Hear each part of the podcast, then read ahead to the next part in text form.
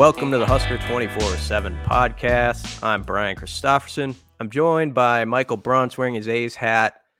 Um, that's pretty nice of you to still wear that thing. Support the boys, even though they even though they're not supporting you guys.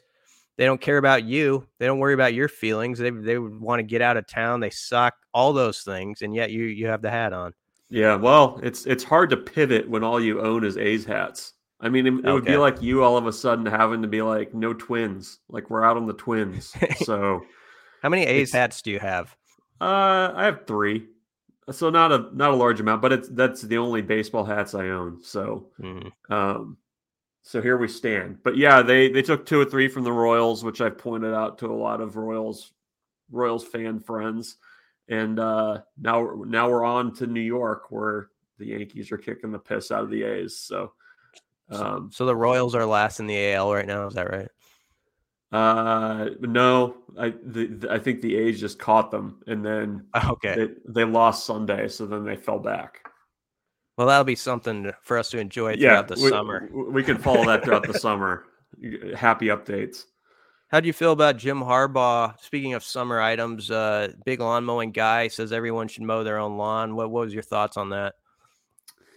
Uh, that's not a surprising take. He's opened himself up to like lawn questions at Big Ten Media Days, right? Like, if okay. you just you know how they have like the 45 minute session where the guy's up front and you get like the last 10 minutes it's just like it's filled oh i know it's, it's bo it's bo pelini talking about the meat selection at Hy-Vee, which he did uh in, in one yes, it did. one big 10 uh roundtable but he he's opened himself up for like you know what kind of a lawn lawn care does jim harbaugh do? What's what's his pre-emergent of choice? Um you know does he does he aerate? What kind of uh, seed mixture does he prefer? I, all of these mm-hmm. questions are now begging to be asked. So yeah. I, what did you make of it? I, it's not a particularly surprising take coming from him if we're honest.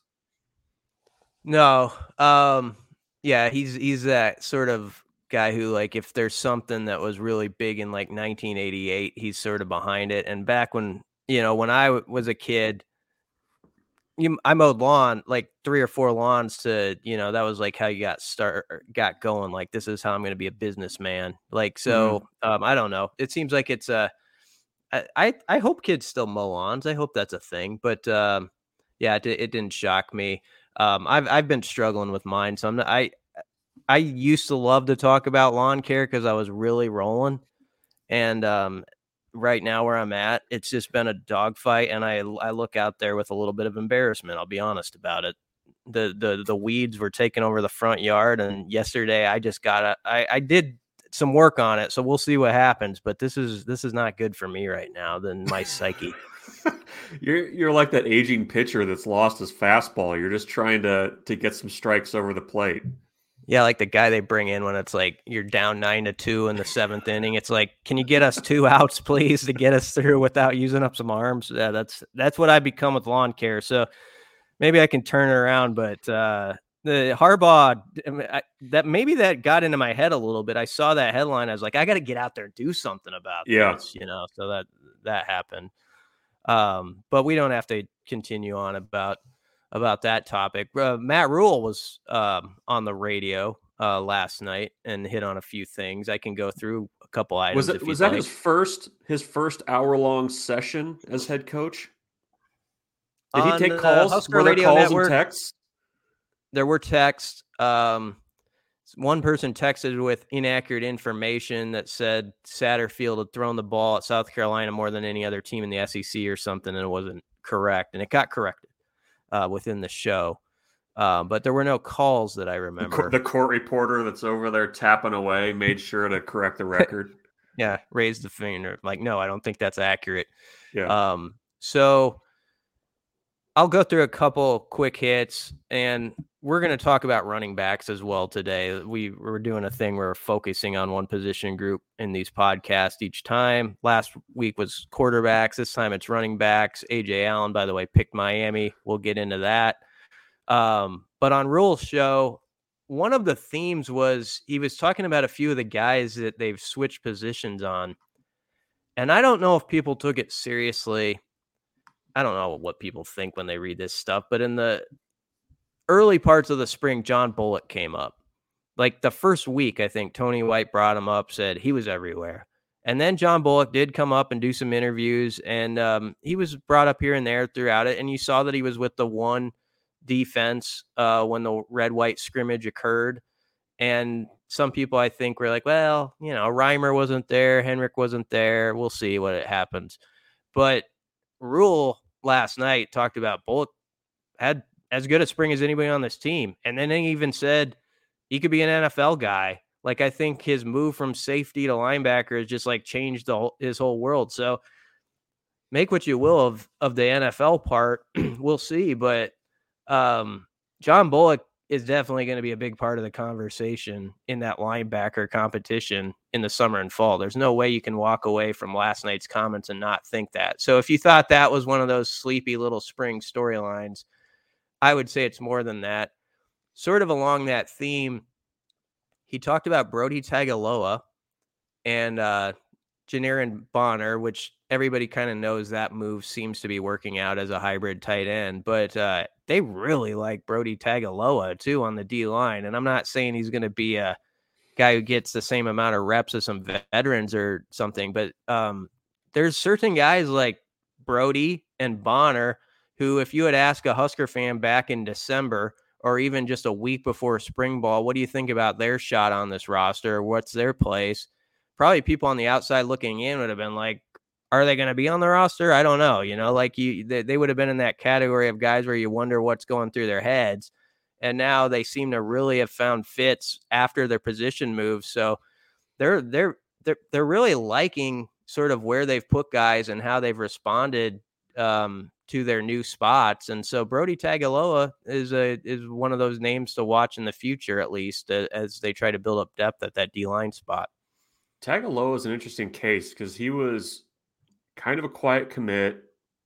Um, you know, the you had the question mark of where he was going to play. You know, he kind of dallied with tight end. They moved him to defensive line. I don't think he was ever healthy last year. Like the only time I ever remember seeing him, he had had some kind of a wrap on, something in a sling. Mm. Like he he was always kind of, you know how they kind of have they when they run out for the tunnel walk. There's kind of like the the guys trailing behind the group that have yeah. like are on crutches or they've got arms and slings or whatever. He was always with that group, and I mean even down on the field during the red white game I I found myself kind of like was that tag like a, a little bit uh not confused but kind of like legitimately surprised that he was in there kind of wrecking shop the way that he was and mm-hmm. I guess in my mind there there's like a a pool of guys that he's part of that if they're able to kind of figure out you know again you don't need like 50 snaps out of him but if you can get 10 a game that helps a little bit to get to what Matt Rhule wants to do with the hockey line change up front and playing a lot of guys. So I and to your point, I think everybody kind of went into the spring with a list of about 10 guys and it was like this is who we need to get rid of in order to get down to the 85 number mm-hmm. and we think these guys are going to leave. And I, Tagaloa was on that list for a lot of people, I think, just based on kind of how his first year had gone. And to his credit, I think he's he's really embraced, you know, defense. And I, I thought he played really well in the spring games. So it's not not really surprising. But if somebody emerges from that that group, um, I, I would kind of put AJ Rollins in there too, and um, you know, a few of those other guys are a little bit, you know, probably second or third team guys. Um, you know, you, would feel pretty good about the way that that defensive line looks.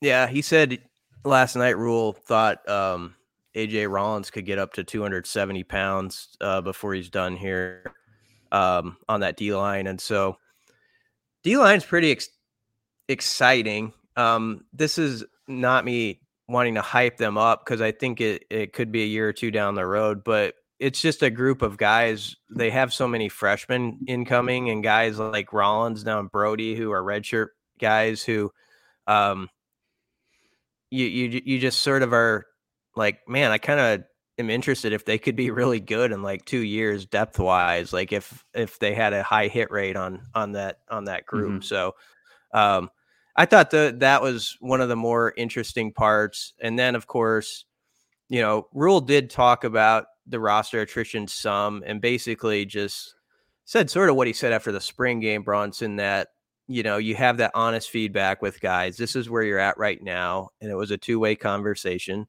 and uh, you know, some there were certain guys who said, "Whatever you tell me, like this is where I want to be. I'm going to be here." And he said we weren't forcing anyone out the door, but there are going to be some guys who just think like my chances to play now somewhere else, and I got to explore that. And uh, obviously, your mind goes like Casey Thompson first, um, but Ajay Allen as well, and that could even use that as a segue into the running backs. He he left um, for the portal. And then on Monday, actually during the radio show, I think coincidentally announced he was going to Miami. So that's where he's going to play. So he's not in the room, but Rhule, to no surprise, to me at least, is really bullish on that group.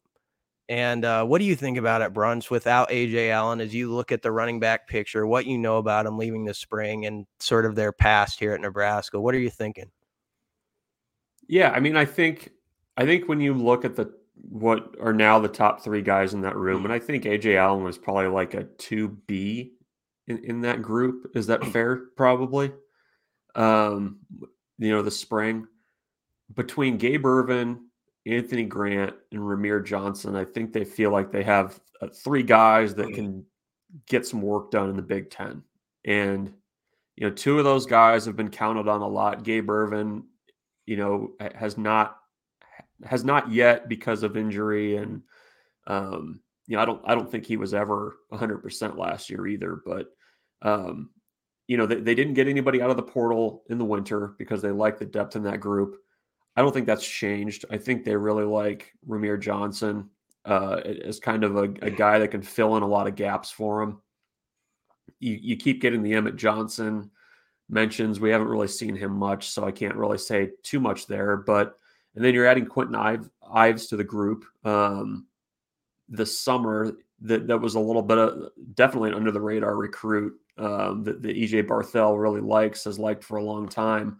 Uh, they're going to add him to the mix. He's a little bit of a bigger back, and he, even if you see some of the scholarship offers they've made recently in the 24 class, it's for bigger running backs, and I think there's at least in their minds, a little bit more value to be had with kind of the the traditional Big Ten style running back that you think of, um, you know, kind of running through the slop in in West Lafayette on a November afternoon. I mean, I, I think that's just what they prefer. So that group needs to, I think, be able to show more big play potential than maybe what they have. I mean, we we didn't see that a lot at all last season from Anthony Grant outside of you know his play in Dublin, and you know I think that that to me is the biggest question mark is whether you have guys in that group that can you know make a house call once a game that completely change the complexion of the offense and how that how opponents choose to defend that hmm. offense.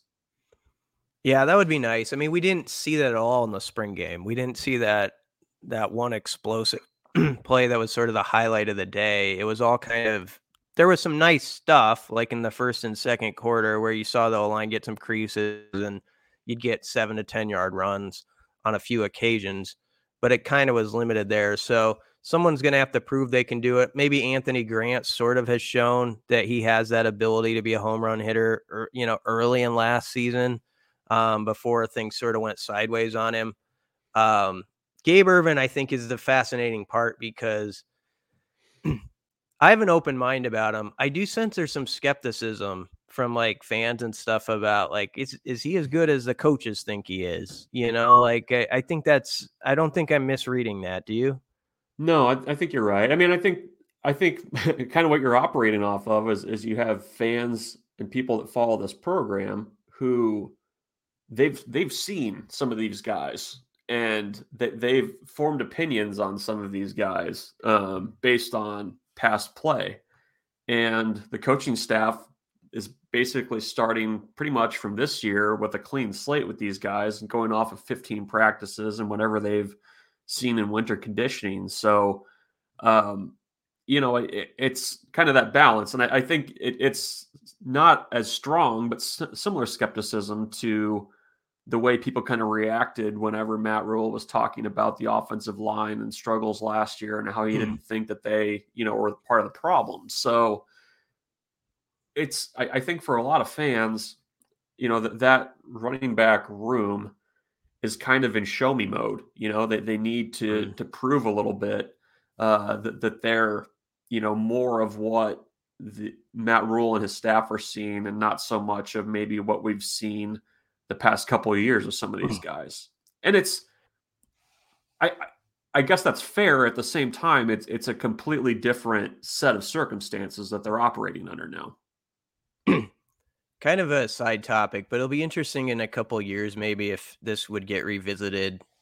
You know, for this first off season with Rhule and Lincoln, with the running backs, he's I mean, I think he really genuinely thinks they've got a good group, but he's, you know, he says like I'd put them up against, you know, I don't know what the Big Ten has, but I like what we have. And then when you hear him talk about the O line, I think I do think there's um, belief in the potential there, but I I'd be curious as time goes on if he'll talk would talk more about as a coach in your first year, how much of that is that that true thinking like, yeah, these guys can actually do this, or the part where you're just trying to build belief in them with the narrative of whatever's been out there doesn't have to be um, the case. Like whatever's been said about the old line last year, all that's floating in the wind. Um, you don't have to buy into that. Like you can play this game and really sort of it, eh, almost like a psychological part, you know, with the group, like trying to get guys to believe, like Bryce Benhart, like you are a next level player if just believe it.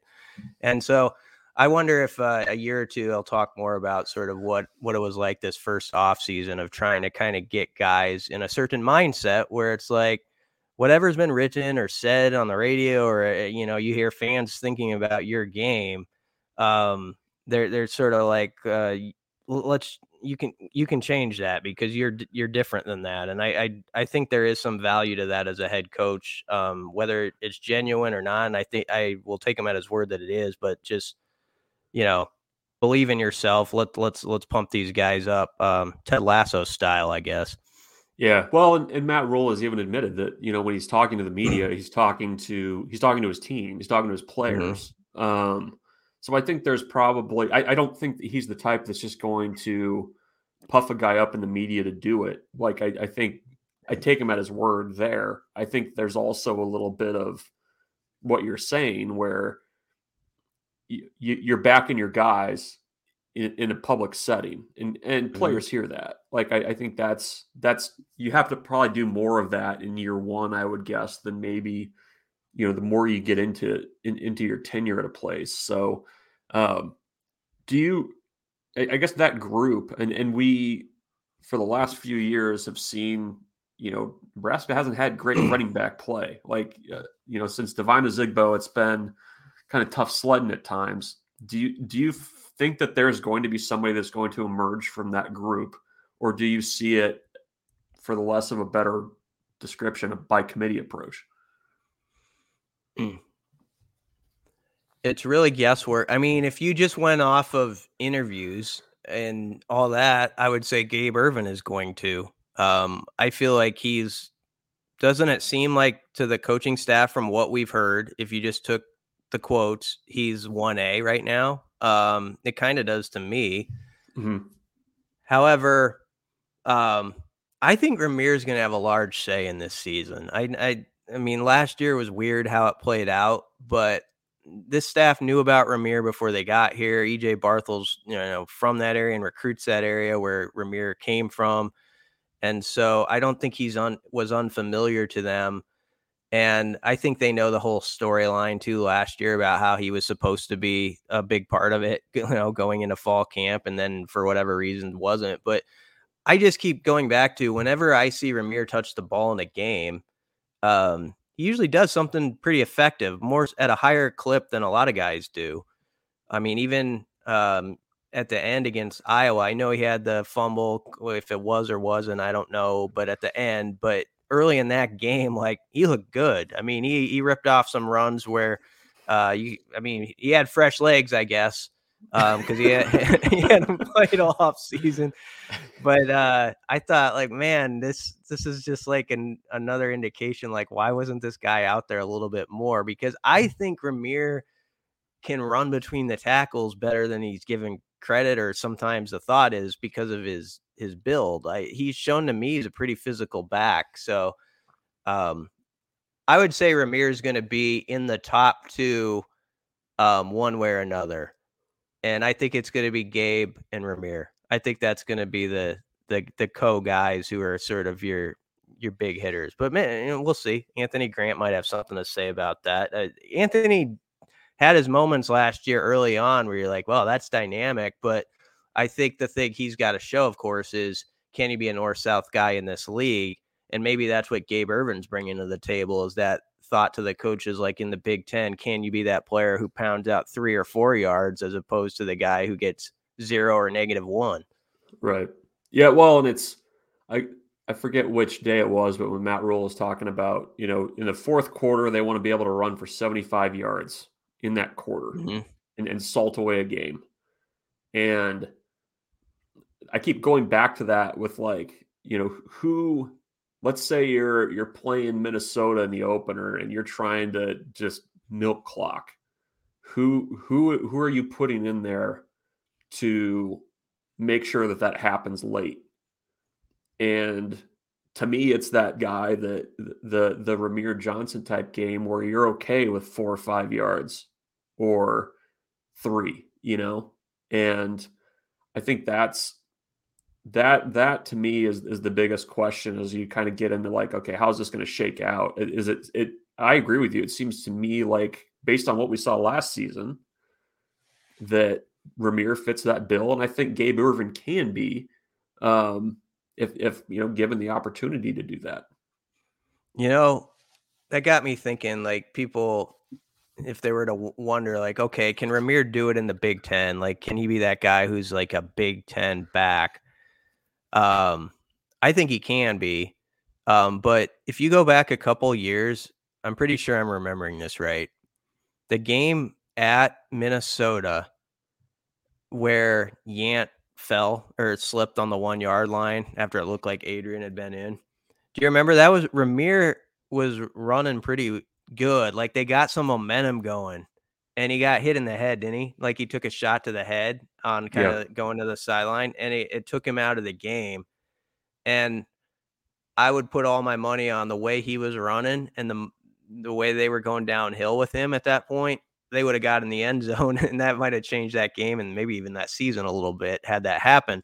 Um, but I think back to moments like that that sometimes you can forget about where Rahmir had a lot of uh, wind behind him um, two years ago after he sort of got the playing time at Oklahoma, and then he had a few games where you're like, okay, he's like a dude, like he can play a little bit, and um, it, it looked the, like the Michigan really game at home.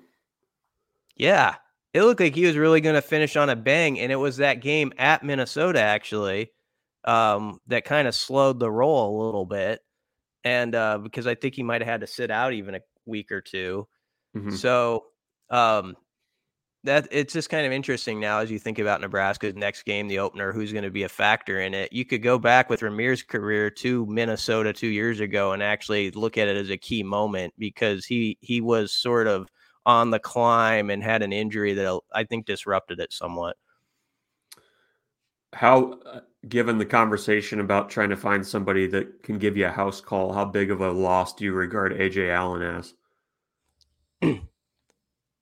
Um, I'm not going to downplay it because I we've spoken that we liked his possibilities. I do think there it's taken on uh it's gone into a different world than it belongs with some of the conversations where I mean he's not Walter Payton yet. Let's see like he carried it 33 times I think and played 70 snaps total offense um last year before the injury.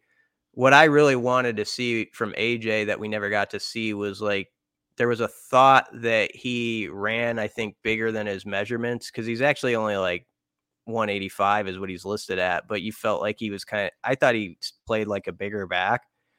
And how was he going to do in the Big Ten? Was he going to be able to carry those extra yards? And I did think when he got hurt last year, he was sort of going to threaten Anthony Grant to be 1A, didn't you? Like at that moment, like it seemed like there was he was at least going to make that an interesting that conversation. So, um, I I think he's going to be a good player, but I'm not going to go beyond good yet. Um, because it's always hard to tell with running back because there's so many guys. Wouldn't you say Bruns at that position? Like across high school and college, there's every roster's got like three or four guys where you're like, he's pretty good or he could be good, you know. But then there's that, you know, that that special back or two who just separates from the pack, and those are few and far between. And I don't know if Ajay has that or not yet. I'm not to say he doesn't, but um, some people who might be sort of acting like he's already there. Let's just see how it plays out first. I've, I've, because I've seen that with backs before here that have gone on somewhere else, and it didn't necessarily take off like you expected it would at another place. Um, I'm thinking of a back from the Pelini era in particular, but um, I don't know. I, I, I think he's I think he's a good player, but I'm not ready to say more than that. All what right. do you think? Yeah, I mean that's fair. I mean, I think it's I think the the sample size, and I think we kind of talked about this the other day. I think I think the sample size is a little inflated uh, in, in, the minds of Nebraska fans. I, I, I think you could see kind of where things were potentially heading with with him. Like I, I you know, you, you could see the progression of like as he was getting more opportunity, it seemed like he was quickly kind of getting more comfortable.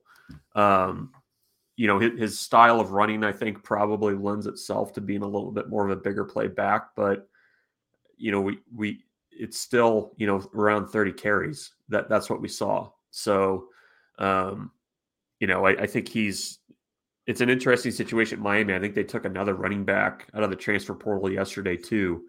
Um, so I'll be curious to see how that plays out. But um, yeah, I, I, think Nebraska will be okay. I think they just need to find somebody that's kind of that that running back that when a defensive coordinator turns on the tape, you're like, okay, we need to be really careful against this guy, or he can really burn us. And I, I, I don't know if Nebraska has that guy maybe they have him, but it it maybe is not apparent yet that that's that's what they have.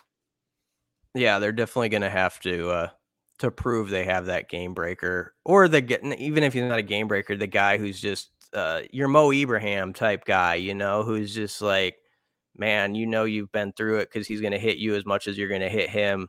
And if they yeah. found that guy, that would work like that type of guy who's just a constant drumbeat, you know, for the entire game. And by the third or fourth quarter, you feel it. And maybe that's what Gabe Ervin's going to be. We'll see. Um, this staff seems to see the potential in him.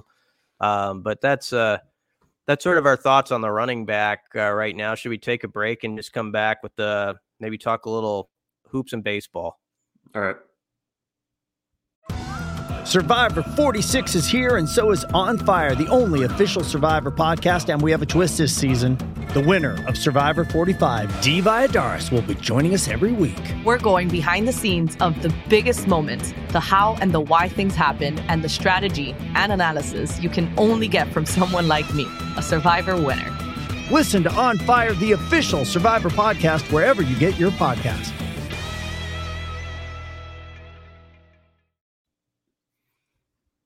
All right, welcome back. Um, we'll start it off with just we have talked a little bit about basketball, but I'm, I'm gonna just go a little bit more in on uh, Josiah Allick, who uh, we did an interview with on Sunday, um, and uh, I like this get. The more I think about it, Bruns, he's you know he's a six eight guy from Lincoln, but he's uh he's just sort of a junkyard dog. I think like he he takes a lot of pride in like coaches coming up to him and saying after the game, you know, you play at that max level effort level.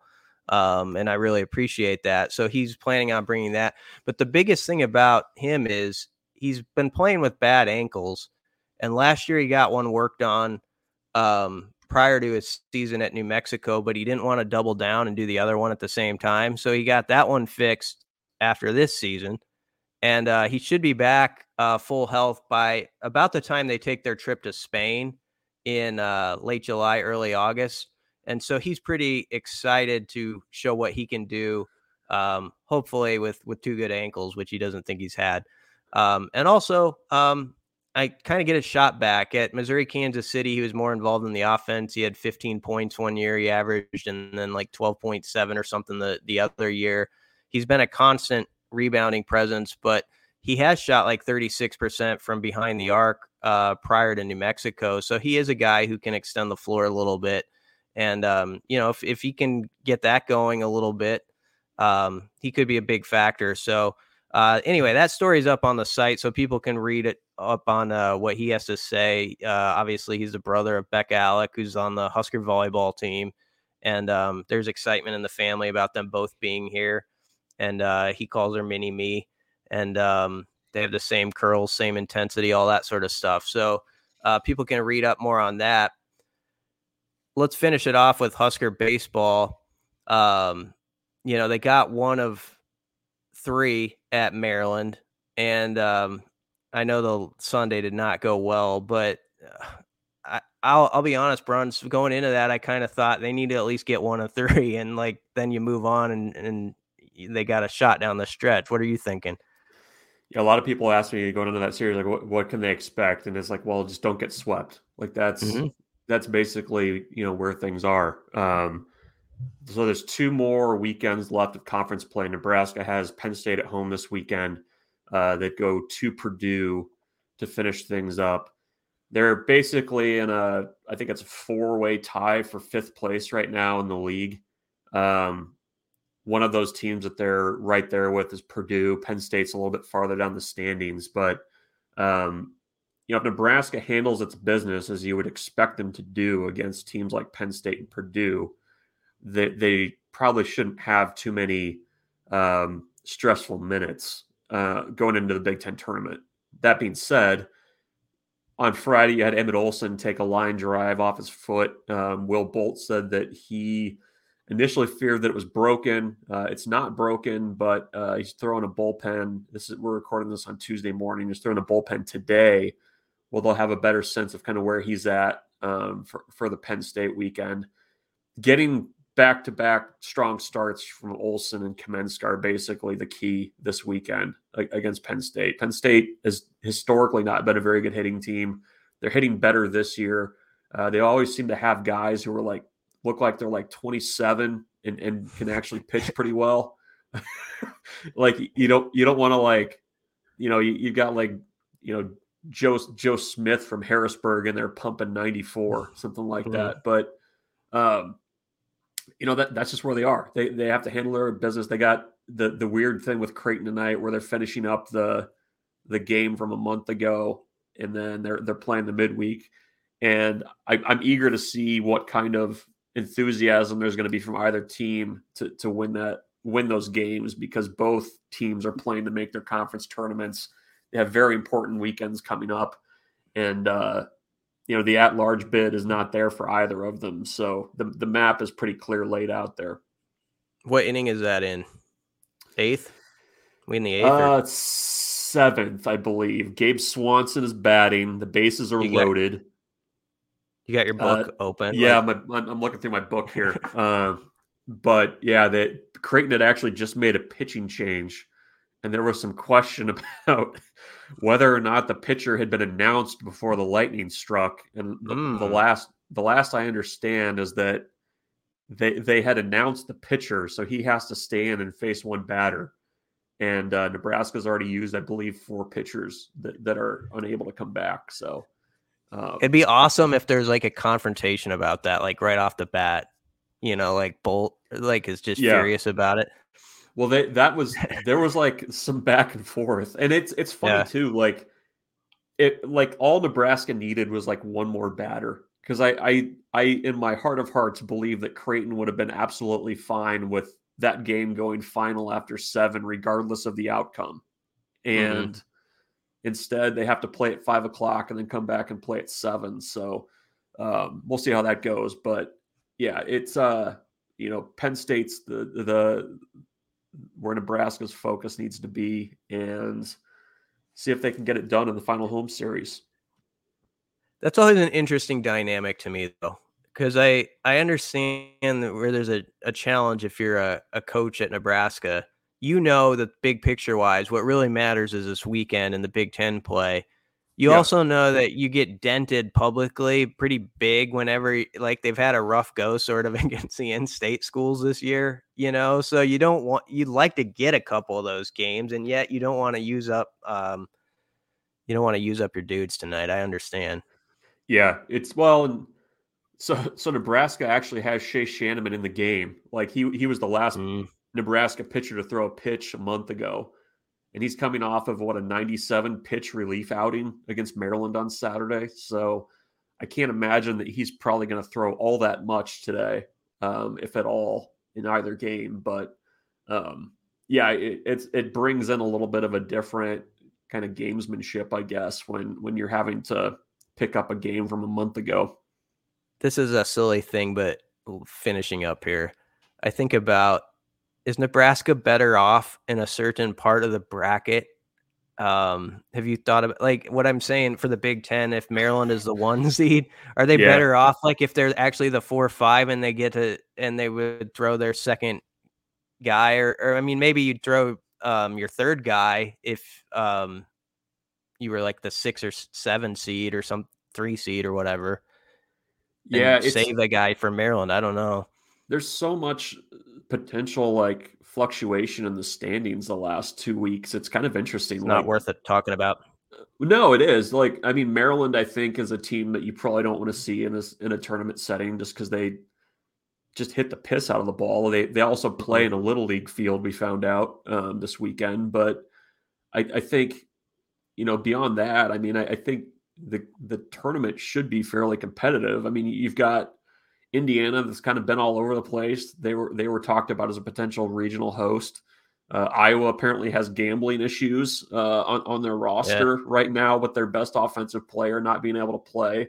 So there's that going on. Michigan State's I think played better than a lot of people expected. Then you have just this group of like Michigan, Illinois, Nebraska, Purdue, and I'm trying to think if there's anybody else um, right there, kind of in that five spot. So uh, it, it should get clear. And oh, by the way, you have the the Big Ten scheduling. So like Illinois only has one more conference series left.